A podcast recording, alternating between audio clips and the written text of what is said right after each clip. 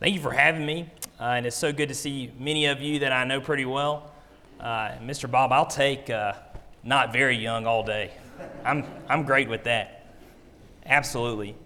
Uh, but it's so good to see so many of you, and I really want to appreciate my thanks for you having me tonight. Uh, we had Brother Kevin a couple months ago at Gardendale, and I think you said something to the effect of that when people live in the north side of Birmingham, we send them your way. And I told him right back, well, when we have people that come into town and they're thinking about moving to south side of Birmingham, I send them here to Oak Mountain. Uh, we think a lot of this group, and we're very thankful that this group is here and the good work y'all do for the kingdom. Uh, and we've tried to send some people your way because we knew that they were going to be in good hands if they walked into this building. Uh, so we really appreciate the work that y'all do, and, and we're very thankful for all of you here. I heard your theme was Proverbs, and you're going through some Proverbs thoughts. And I had a sermon that I did a month ago that I really wanted to preach again. So it worked out pretty well that I was going to get to speak of Proverbs tonight, Lord willing. And so, what I like to do with you very simply is just go through the Proverbs and make one point out of it. And that one point is God wants us to have some good sense. God wants us, as we would probably say today, to have some common sense. And I think we use that phrase a little bit more today. The New King James uses the word discretion. And so if we read the New King James, we'll see that word discretion used several times. I'm going to put everything up on the screen because I want to move at a speed. Uh, but if you want to go through Proverbs in your Bible, you're more than welcome to join me. But uh, we're going to be pretty screen heavy. God teaches us common sense in this book. Uh, and common sense, I think if you've been around on this earth to know, common sense is not very common, is it? It's sort of misnamed. Common sense is something that you are not born with. It is something that has to be taught and something that has to be grown, and eventually you get to develop enough of it that you get to practice it and navigate your life with it. So it's really misnamed common sense. So we'll use the word good sense a little bit more, but common sense is something that has to be taught. Uh, for my first proverb that I want to show you, and we're going to use this word discretion that he uses in the New King James. Does God want us to have common sense or good sense? Is that something important to him? Proverbs 11:22 says, "As a ring of gold in a swine's snout, so is a lovely woman who lacks discretion." And, there's really some humor here, isn't there? What he's using. I, here in the yellow, I have the NCV, the New Century Version. It's a thought for thought, and I'll throw it up there every once in a while to make things a little faster. We're going to use it like a glorified commentary. But it says, "A beautiful woman without good sense is like a gold ring in a pig's snout." Is this important to God that we have good sense? That we're able to navigate our life, that we're able to know what to say, when we should say at the right time, that sort of thing. This is very important to God. And so much so that He'll say that, you know, if you're a beautiful person and you have everything going good for you in the world, He says, even if you have all those things, but you lack discretion or common sense or good sense, He's like, you're no better than a pig with a gold ring in his nose. You know, what's the point that God's making here? He's saying, if you lack good sense, you lack everything. And so God spends valuable Bible time to teach us what good sense is. And to show you even more the way we're going to use this format, it, would be nice if we could just use the New Century Version, which is a thought by thought translation, and just use that totally as we go through Proverbs. But I just want to make the point the reason why we're still going to use like the New King James with this is that when you use a thought for thought, especially in the Proverbs, it'll give you the main gist but sometimes it misses important things because it's trying to oversimplify what's being said. And I think that's brought up pretty well in 6 8. He says it guards the path of justice and preserves the way of his saints. But look at what the New Century Ver- Version says.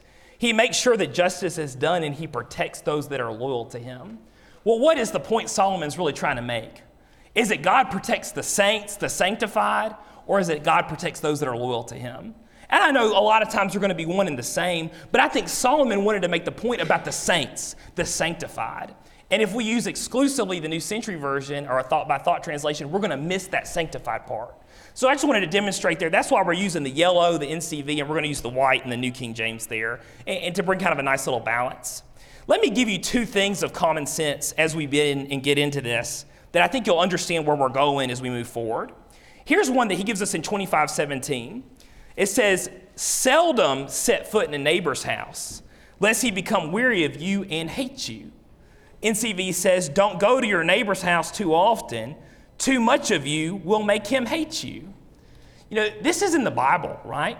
This is the inspired word of God. And what does God want us to know? You know, if you spend too much time at your buddy's house, he may hate you.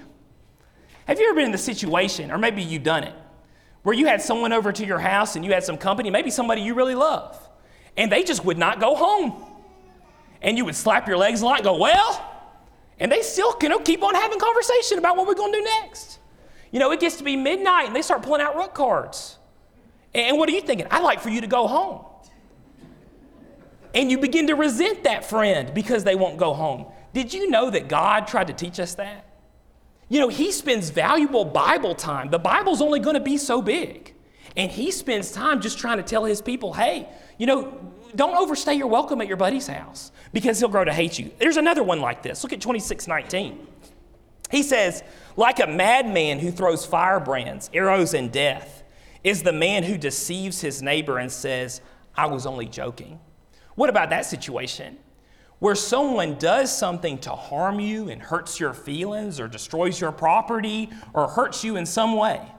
And when you confront them about it, they say, Oh, I'm sorry, I was just joking. Was it a joke? No, it wasn't a joke.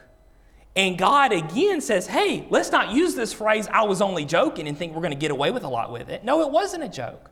Again, common sense things that God spends Bible time to teach us about. You know, I feel like, at least decently, I know the difference between harming somebody and a joke. And I'm able to tell the difference between a joke and doing something wrong. You probably do too. Have you ever thought about why you know the difference between a joke and hurting someone? Why are you able to tell the difference between a joke and just causing harm to somebody? Well, I'll give you three ways you know. And these three ways I think are going to be brought up in this book. One way is you can learn by experience. And we would call it you learn by the school of hard knocks.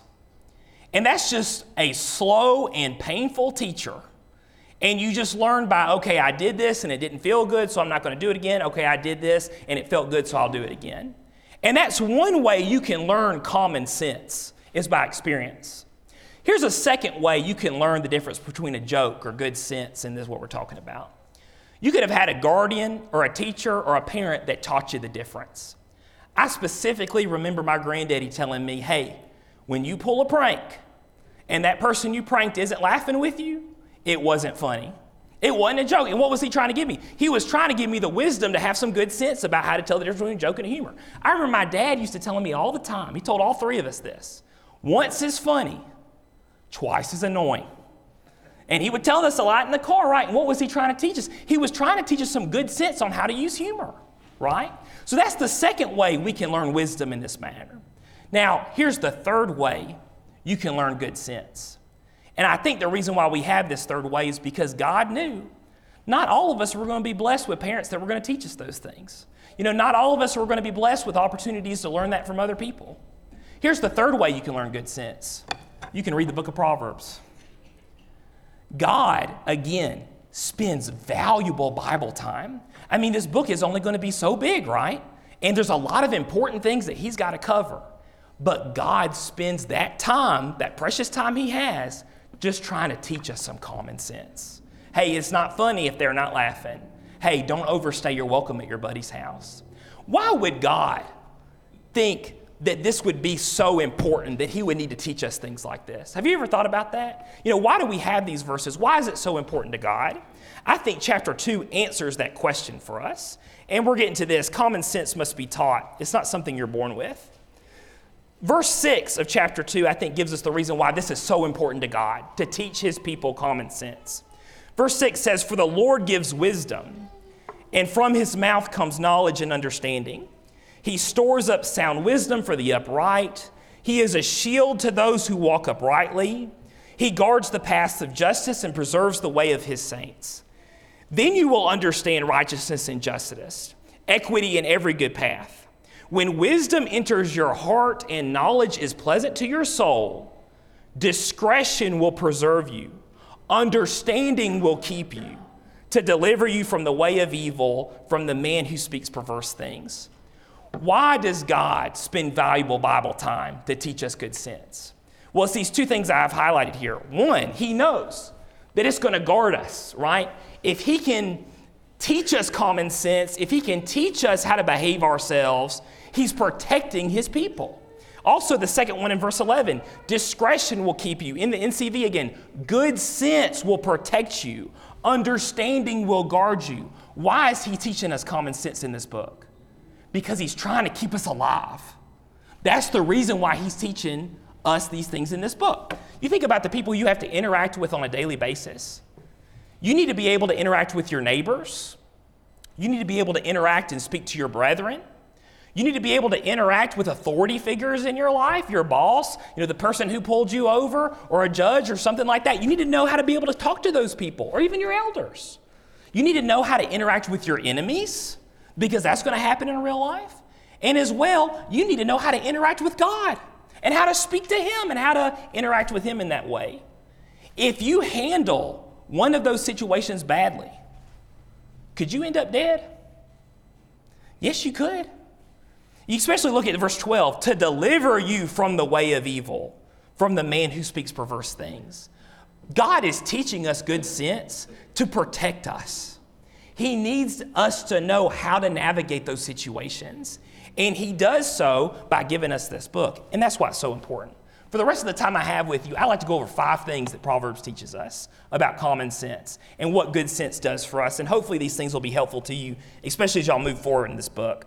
The first one I want to make is good sense studies its words. And that's something that protects us. 13:3, God says, He who guards his mouth preserves his life, but he who opens wide his lips shall have destruction. NCV, those who are careful about what they say protect their lives, but whoever speaks without thinking will be ruined. He's saying, The reason why I want you to control your mouth is because I'm trying to keep you safe. I'm trying to keep you successful. I'm trying to be able to get you to navigate your life. I have a little brother and a little sister. My little sister's name is Sarah, my little brother's name is Adam. I've told this story twice now. I don't think Adam appreciates it, but I think he tolerates it. When we were very little, me and Sarah and Adam were riding our bicycles to our grandparents' house. They lived in our neighborhood, and we got on our bicycles. We were going to go. My little brother Adam is still in training wheels, and we were riding our bikes down the street down to Granddad and Granddad's. There were two older boys. They were kids too, but they're a little bit older than us. They were throwing the football in their front yard. And as we just drive by their house, one of these boys looks at us and yells, What are you looking at? And me and Sarah keep our mouth shut. Why? Because those who are careful about what they say protect their lives. And I didn't want to get in a fight with these boys. So we just looked at each other and we just kept on pedaling. But my little brother, still in training wheels, answers that question What are you looking at? And all I hear behind me is something ugly. And all me and Sarah get to say is, Look, Adam, pedal faster. And those little boys chased us all the way to grandmama's house. But Adam was able to get away in time on his training wheels.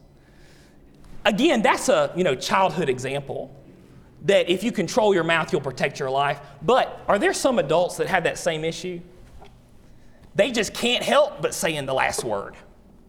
And you know, hopefully they can pedal their little training wheels too out of the problem. But again, you know, God, He's trying to protect His people, and that's why He's teaching us these things. 15.1, a soft answer turns away wrath, but a harsh word stirs up anger and foolishness. You know, sometimes using our inside voice, will that save a lot of problems? Will that protect us in a lot of ways if we can just speak in a calm manner? And that can get us out of a lot of issues. 29.11, a fool vents all his feelings, but a wise man holds them back. Are we the type of people that we just get up in the foyer and we just complain and tell everybody about all the things we're thinking and all the things we're feeling? Or do we say, no, there's some impressionable people here, and there's people that I can have an influence in, maybe for the wrong. You know, I need to hold back and consider some of those things before I just spread them around. 1528, the heart of the righteous studies how to answer, but the mouth of the wicked pours forth evil. The wise man, he studies his options before he says them. Y'all remember the TV show Who Wants to Be a Millionaire? And I've used this analogy with this verse. I think it works. You know, they would ask you a question, and then they would give you four answers A, B, C, or D. And, you know, it would happen the same thing. The guy, he would think about it, you know, or the girl would think about it, and he'd go, I'm going to go with B.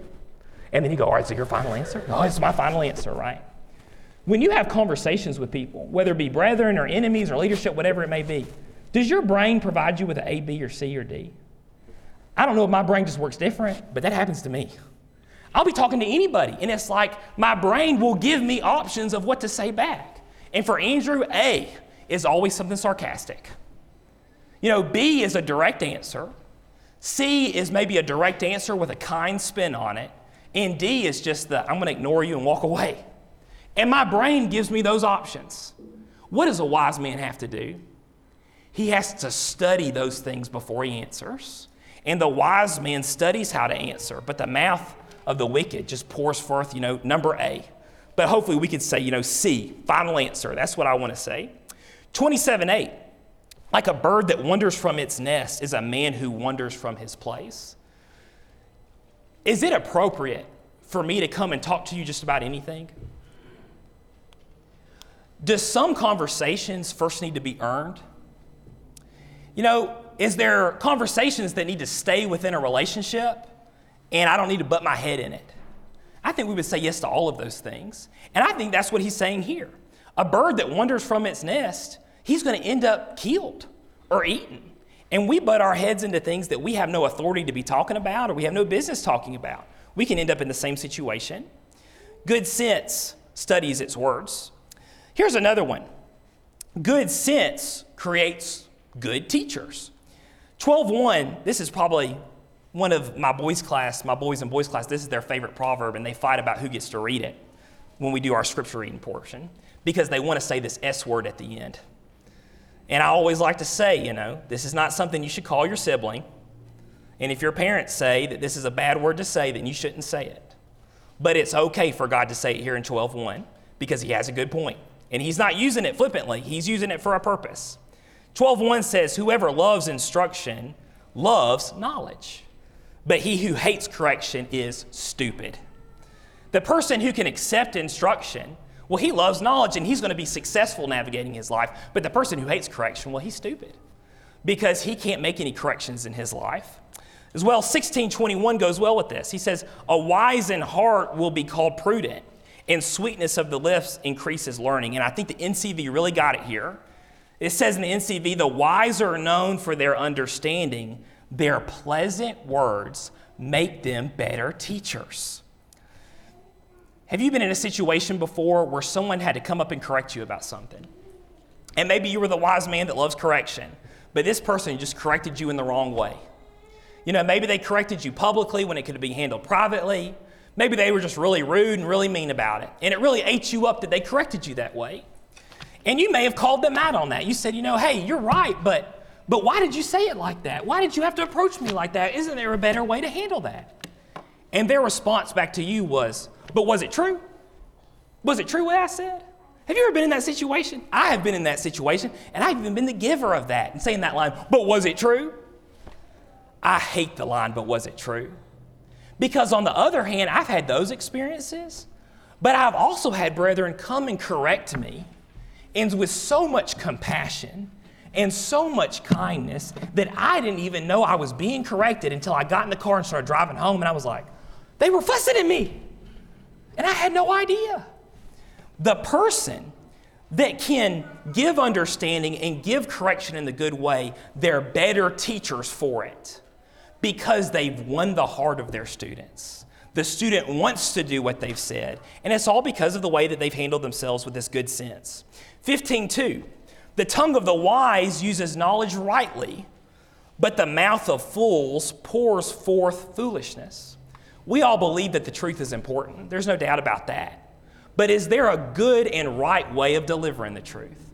God says there is. The tongue of the wise uses knowledge, but just doesn't use them for themselves. They use it rightly, they use it righteously. But the mouth of fools, he pours full knowledge, but he just pours it out however he wants to. And that works well with 1218. Proverbs says, There is one who speaks like the piercings of a sword, but the tongue of the wise promotes health.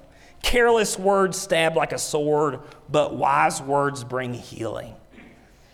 You can have knowledge, you can have the right answer. But if you swing that knowledge around like a sword, you're going to end up hurting somebody instead of healing somebody. I remember once there was a girl uh, in our group that got robbed. She came home, and you know, if you've been robbed, you know how frustrating and just violated you feel. You know, you come home, and all of a sudden you've realized someone has been in here, someone has gone through my stuff, they've taken what they wanted, they're gone. And she came up to our group of friends and said, I have just been robbed. And she let us know about it. The first guy to respond to her after her saying, I've just been robbed, was to say, Well, do you have renter's insurance? And she said, No, I, I didn't. And he looked at her and said, Should have had renter's insurance. you know, is it a bad idea to have renter's insurance? Of course not. Said that's a great idea, right? If you're in a heist and you want to get renter's, get renter's insurance. But was that a good time or a good way to deliver that knowledge? Where's the compassion? You know, where's the empathy? There's none. That's someone who may have good knowledge, but what are they doing? They're running around like a sword. They're not healing anybody. Would there have been a better way to give that knowledge? Yeah, maybe you could have waited a while. Maybe you could have come up to them later and said, hey, I've been in that situation before, I've been afraid of that situation before, and I bought renter's insurance. This is where I got it from. Maybe they could help you too. Wouldn't that have been so much nicer to deliver that knowledge that way?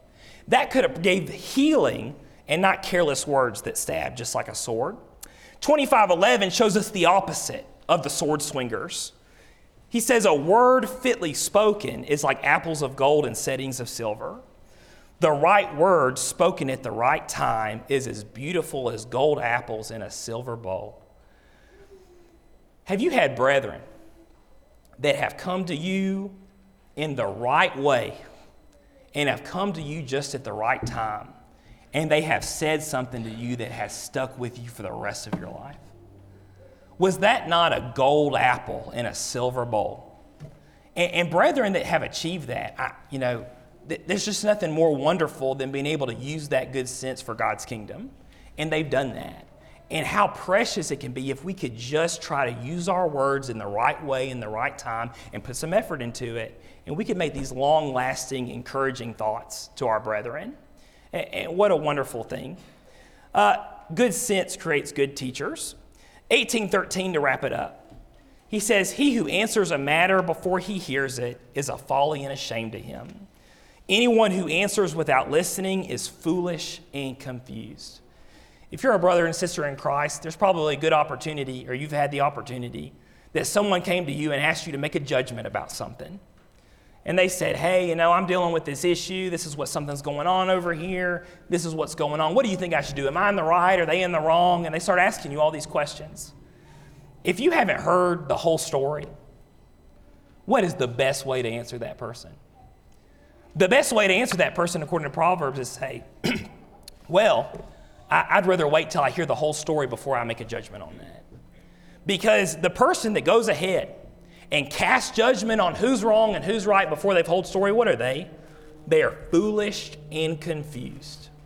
Good sense creates good teachers. And what better we would be for the kingdom if God can give his people good sense and bring those good teachers out of them. Good sense, number three, keeps itself blameless. Proverbs teaches that. Chapter 5, talking about adultery, he says, For the ways of man are before the eyes of the Lord, and he ponders all his paths.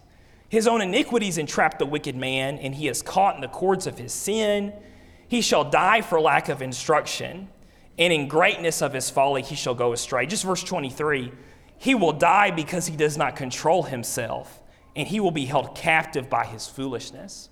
The thought is here is, especially in the NCV, he says, God sees everything you do. And the man with good sense knows that. You know, he knows that even though he's on one path and he's walking on one path, he knows that even though he's hiding this other path he's been looking at for a while and he's been considering, he knows that God knows that he's looking over there. So I might have everybody fooled that I'm walking down this one path, but God, he knows that my eye over here is considering this other path. And what should that do? Well, that should scare me.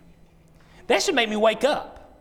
That there's nothing hidden from his sight, and he knows not only what I'm doing, but what I'm considering. And especially here, talking about the, the action of adultery. He knows about that. And there's going to be destruction for someone who can't control himself. And God, if He Himself, He will be the one to deliver that destruction if He has to be the person. 10 9, it says, He who walks with integrity walks securely, but he who perverts his ways will become known. And I really want to hit on this first phrase He who walks with integrity walks securely. I think he's given us the point here of blamelessness. And if you remember, that's one of the first qualifications for an elder. And it's a very key, important qualification. The person who's blameless is one who doesn't just walk in a righteous way or in a good way, he also walks in such a manner that he's safe and secure from those that want to make accusations against him. He considers everything he does to see, okay, but is my integrity going to be questioned if I participate in this thing? What We talked about when I first started preaching. 2013, when I first started preaching, people, you know, would find out that, oh, Andrew's preaching at Gardendale now. And so when you're a young man, or near almost young, or nearly young, right? People decide that, okay, this man's going to be a preacher. I need to give him some advice. And the majority of the advice I received was very bad. you know, and, and now when young preachers come and talk to me about getting started, I go, okay, you're going to hear a lot of advice. You need to throw 99% of it away and just do what the good Proverbs tell you to do, right? But there was one bit of advice that was one of these gold apples set in silver that has stuck with me. And an older preacher came to me and he said, Andrew, just one little bit of advice. He said, keep your hands to yourself, don't touch anybody, don't look at anybody. And he explained more of what he meant. You have to live, and we live in a world where accusations get thrown around a lot. And, and I'm not necessarily saying that's good or that's bad. Some of those accusations actually need to be made, right? But that's the world that we live in. Should we conduct ourselves in a way where no one can even say or make an accusation against us? I think that's exactly what we should do. And I'll admit, some of us are from very kissy, touchy families, you know, and, and, we give each other big hugs and people even kiss them on the cheek. My mom is a kisser. And every time I go home, my mom wants to kiss me. And I'm not wild about that. But mom is, right? I thought, I, you know, when my wife and my brother in law joined our family, I had to like warn them and be like, my mom might try to kiss you. And even though we all have different opinions about that, what we do in our families, and it's fine for moms to kiss their babies, you know, even when they are 30. But you have to remember, not everybody feels that same way. Not everybody lives in that world. And it'd be better to just walk in integrity. Give people side hugs when they offer them, and that just be about it. And don't have in a situation where someone has an easy accusation because you can't keep your hands to yourself. Because he who walks with integrity walks securely, he's protecting himself or herself. 12:13. The wicked is ensnared by the transgression of his lips, but the righteous will come through trouble.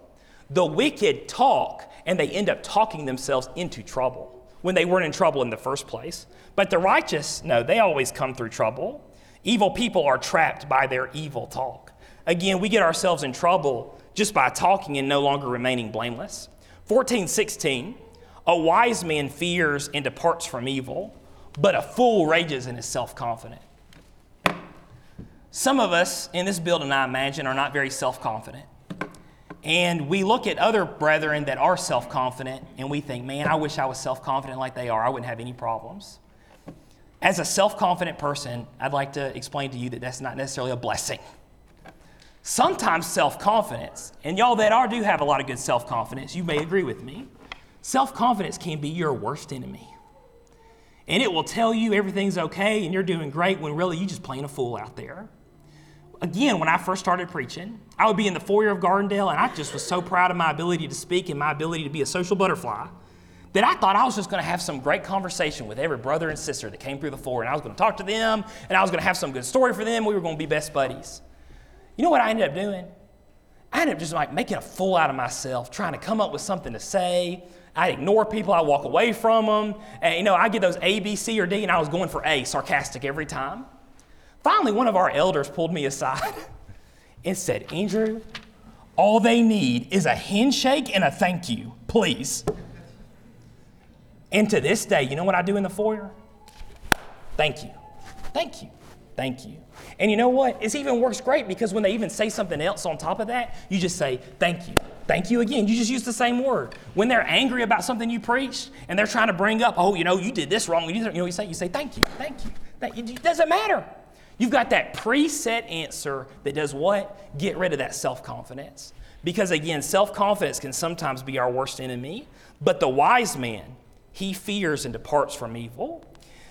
Number four, good sense has empathy. And that's something that's taught in the Proverbs. 14:9. Fools mock at sin, but among the upright there is favor. And I think the NCV gets it good again. Fools don't care if they sin, but honest people work at being right. There's going to be people out there that are rebellious and they don't care a thing about God and they don't care a bit that they're in sin. And we're going to brand those people as fools, and we should. That's where they are. But there's also people we're going to meet that are loaded down in a lot of sin, but they really don't want to be there. And they really are putting some effort in in trying to be right. Can I have empathy for those people and all the sympathy in the world? Because honest people work at being right. Does God only reward the perfect? If that was the case, we'd all be in trouble because there was only one man that was ever perfect. No, God rewards the workers, people who work at it, the seekers, right, that seek his righteousness. That's who God rewards, and I can have empathy with those people because we've all been in that same place. 14, 13, even in laughter, the heart may sorrow, and at the end of earth may be grief. Some people who, someone who is laughing may be sad inside, and joy may end in sadness. There's sometimes we laugh when we're grieving. There's sometimes we have memories that bring us so much joy, but because of the situations and circumstances of that memory, at the end of that memory, we have a lot of grief. Should we be sympathetic to those people that are dealing with that at that moment? Yeah, because we've all been there too. And having some understanding and some empathy. I've even been in a situation once where someone was just so grieved about what had just happened, they started laughing. You know, the human emotions are strange things, and we don't necessarily have control over all of them at that moment. And again, you know, we could have made fun of that person, or we just really needed to have some sympathy and some empathy because that's what common sense would tell us to do. The word in this 25, 1225 has the word depression in it. But I don't think Solomon is talking about a medical diagnosis. When you see depression here, think about general sadness or general anxiety. I think that's what's being discussed here in 1225. Anxiety in the heart of man causes depression, but a good word makes it glad. Worry is a heavy load, but a kind word cheers you up. Are you the type of people, and maybe it's our self confident people again, that you want to fix everything with your mouth? You know, someone's just very worried about something and has that general sadness, and you think, oh man, I'm going to come in and I'm just going to say the perfect thing to brighten their day. I'm just going to say the perfect thing that's going to make everything right. And some of us try to do that and we fall on our face. What does Solomon tell us to do? He says, all you need is a kind word. And that's all that needs to be said. Does some of y'all have some anxiety about when you go to a funeral and you just want to say the right thing and you just want to make it all better? You can't say the right thing and make it all better. What are we there to do? We're there to say, hey, I'm here and I care about you. And, and that's the kind word that's all that's needed to help someone with a worry, because worry certainly is a heavy load. 17.9, he who covers a transgression seeks love, but he who repeats a matter separates friends. Making the point of if you forgive someone, you've just made a friend. And any opportunity to give forgiveness is an opportunity to make a friend, because if you forgive them, they're going to love you, right? But sharing gossip, that's how you make enemies. And so we can use those two things to navigate our lives and make sure we make more friends than enemies. 21:13 Whoever shuts his ear to the cry of the poor will also cry himself and not be heard. If you shut your ears to the downtrodden and the people who are suffering in this world, guess what? What goes around comes around. And eventually you're going to be crying and you're not going to be heard. 24:16 For a righteous man may fall 7 times and rise again, but the wicked shall fall by calamity. This works really well with 14.9 about the honest man works hard at being right. If you sin seven times in a row, fall flat on your face, and every time you get up and you try to make things better, but you just go right back to that sin again, and you've done it seven times, are you still a righteous man? What does God say? God says, For a righteous man may fall seven times and rise again. If you fall flat on your face in sin seven times in a row, but you do make an effort every time to get you up, you are a righteous man. And that's what the proverb says here. I can have sympathy for the man who's fallen seven times. But the wicked, he doesn't even care. He doesn't even care that he's in that situation. To put this in perspective, in Matthew 18, if you remember, Peter comes up to Jesus and he says, How many times should I forgive my brother? And how many times does he suggest?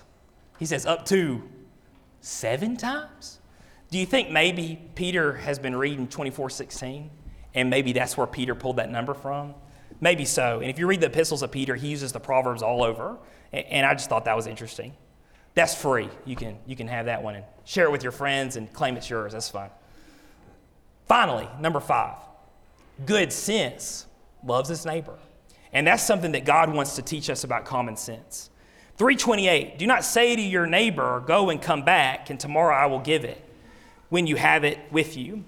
Do not despise evil against your neighbor, for he dwells by you for safety's sake. Why do we live in neighborhoods? You know, like, what's the purpose of that? What's the design? Why do we live in cities?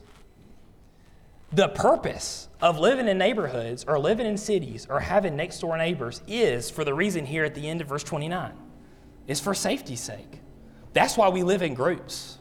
And the point he's making here is hey, when you borrow something from your neighbor and you borrow that tool, be sure to give it to him back when he asks because the whole purpose of y'all living next to each other is that trust and that safety you have. When you keep something and don't give it back and you make him annoyed, well, you've broken that trust. And don't do evil against him. You know, we're both here for each other. We're both here for safety's sake. 18.1, a man who isolates himself seeks his own desire. He rages against all wise judgment. Some of us are not social butterflies, and I think that's okay. Some of us would rather have two or three close friends than a hundred close friends, and I think that's okay too. The point he's making here is, is that when you've gotten to the point that you've isolated yourself from every friend you have or every brother and sister you have because you're just so tired of being around them and they annoy you and they're always asking for things. When you begin to isolate yourself, that's coming from a selfish place. And that's the point that's being made here. And just to be, and I'm not trying to be insensitive, I'm just trying to be blunt. People and brethren, before they get withdrawn from, what do they usually end up doing first? In my experience, the first thing they do is isolate themselves. And that's coming from a selfish place. Because what's the point of having friendships? It's for safety, right? It's so that they can protect me and I can protect them. 11, 12. He who is devoid of wisdom despises his neighbor, but a man of understanding holds his peace. Are there things that my next door neighbor does that I can let slide and go, okay, you know, I'm going to tolerate this and give them a moment to, you know, some patience? Yeah, because I'm trying to find peace here. But, you know, if I'm devoid of all wisdom, I'm just going to find every angry thing to be angry with my neighbor, and I'm going to use that against him. 23, it is honorable for a man to stop striving, since any fool can start a quarrel. 23, foolish people are always fighting, but avoiding quarrels will bring you honor. Fair warning if you obey the gospel and you become a Christian, there's going to be somebody that's going to make you mad one day. there is going to be somebody, and usually a brother or sister, that's going to try to start a fight with you one day about something. Here's a little proverb to remember when that day comes Any dummy can start a fight, but only an honorable person can prevent one. When you get that angry text message at who knows what hour of the night, you got to tell yourself any dummy can start a fight, but only an honorable person can end one. You get those text messages, you get those angry letters, you get those angry calls.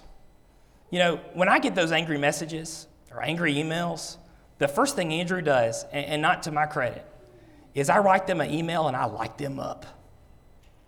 And I, and at least in my email, in my mind, I'm going to tear these people to pieces. And they're going to wish they had never emailed Andrew Smith. But in the better moments, before I sent it, I deleted it. And I told myself the Andrew Smith Standard Version here any dummy can start a fight. But only an honorable person can sometimes say, you know what? I'm sorry. Sorry you feel that way. Apology costs me nothing, it buys me everything. And say, I, I hope things get better. And what did I just do? I prevented a fight. You know, you know about churches that break in parts and they don't exist anymore. And of course, some of those reasons are because of doctrinal issues and because of Bible issues. But also, are there a lot of churches that don't meet anymore just because there was someone there that didn't have enough good sense to stop fighting?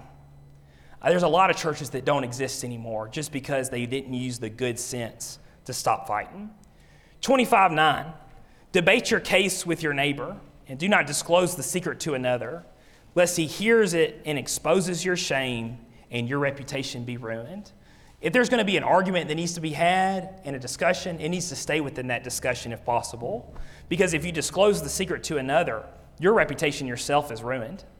In 2710, do not forsake your own friend on your father's friend, nor go to your brother's house in the day of your calamity. Better is a neighbor nearby than a brother far away. Some of us fight with our next door neighbors. And we're maybe even rude and mean to our next door neighbors. Some of us have fought with our father's friends or old family friends, you know, for really not necessarily good reasons, but, you know, we were pretty mean and rude to them. And the way we justified that in our mind and the way that we slept at night is we said, you know what, I was really mean to this person. But you know what, Andrew, you have a lot of good friends. And you have a lot of great friends that really love you, and I still treat them really good, so I'm okay. That's all right. And I can justify myself in that moment and sleep okay at night. But what does Solomon say here? He says, But when your house is on fire, who's going to be the best candidate to come rescue you? Is it going to be your best friend that lives across town? Or is it going to be that next door neighbor you're fighting with about a barking dog? It's your neighbor, right? Your neighbor and that person that you were rude to is sometimes going to be the only candidate that can come to your rescue. And that's why it's better not to forsake any friend or even your father's friend, because better is a neighbor nearby than a brother far away. Hopefully, in, this whole thing that we've done, and there's my five points, you can understand why we have the Proverbs is that this common sense stuff is not common and it has to be taught. And that's why we have this book. God's trying to preserve his people and help us be able to better navigate this life. As a way of invitation, let me give you one more proverb, and the lesson is yours. Before I spill it, think about Solomon for just a moment. And I know that Solomon didn't write all the proverbs, he just wrote the majority of them.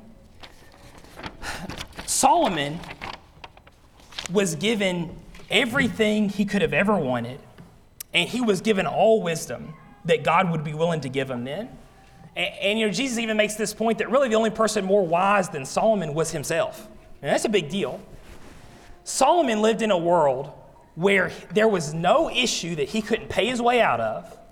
There was no issue that he couldn't argue his way out of.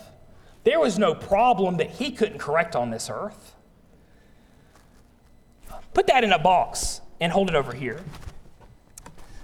Open a new box and let me ask this question How many times in the Old Testament do they talk about the next life? Have y'all ever noticed that? If you're going to open up the Old Testament and try to do a study on what happens when we die, you're going to end up with a lot of empty holes. If you're going to have a study about what happens when we die, you're going to have to go to the New Testament because that's where the bulk of that's taught. In the Old Testament, there's not really anything at all that talks about what happens when we die, except for by one writer, Solomon. Ecclesiastes 12. He gives you a thought about what happens before you die, doesn't it? You know, fear God and keep his commandments, for we will all have to stand before the judgment. Also, in Proverbs, when you read through, there are several moments when he talks about eternal destruction and he talks about there being a life after death. And he's talking about the things that are going to happen. To put both of those boxes in the same box now, why did the Holy Spirit talk to Solomon so much about the next life? Why did the Holy Spirit choose Solomon to be the one to talk and warn people about the judgment? Was it not because the Holy Spirit was trying to tell Solomon, Solomon, there's going to come a day where you won't be able to pay your way out of it. You won't be able to argue your way out of it. And there's nothing clever in your little book that's going to get you out of this problem. And what's going to be that day? That's going to be the day he has to stand before Lord Almighty. So, Solomon is the one in the Old Testament who provides us the most information about that warning. Good sense believes in a hereafter. 23:17 says, "Do not let your heart envy sinners, but be zealous for the fear of the Lord all the day, for surely there is a hereafter, and your hope will not be cut off." Common sense tells us that there's life after death. And common sense tells me I better be prepared for what happens after death. And thankfully, that preparation is all found in Jesus Christ. So, does common sense tell me to obey the gospel? Does good sense tell me that I need to make sure I'm right with the Lord? Yeah. If you make things right tonight, we're not going to look down and think, oh man, this is someone that doesn't know what's going on. We're going to think, wow, this is someone that has a lot of good sense. If there's anyone that wants the assistance of this group, I know this group is more than well equipped to help you with any spiritual need. Why don't you come forward as we stand and as we sing?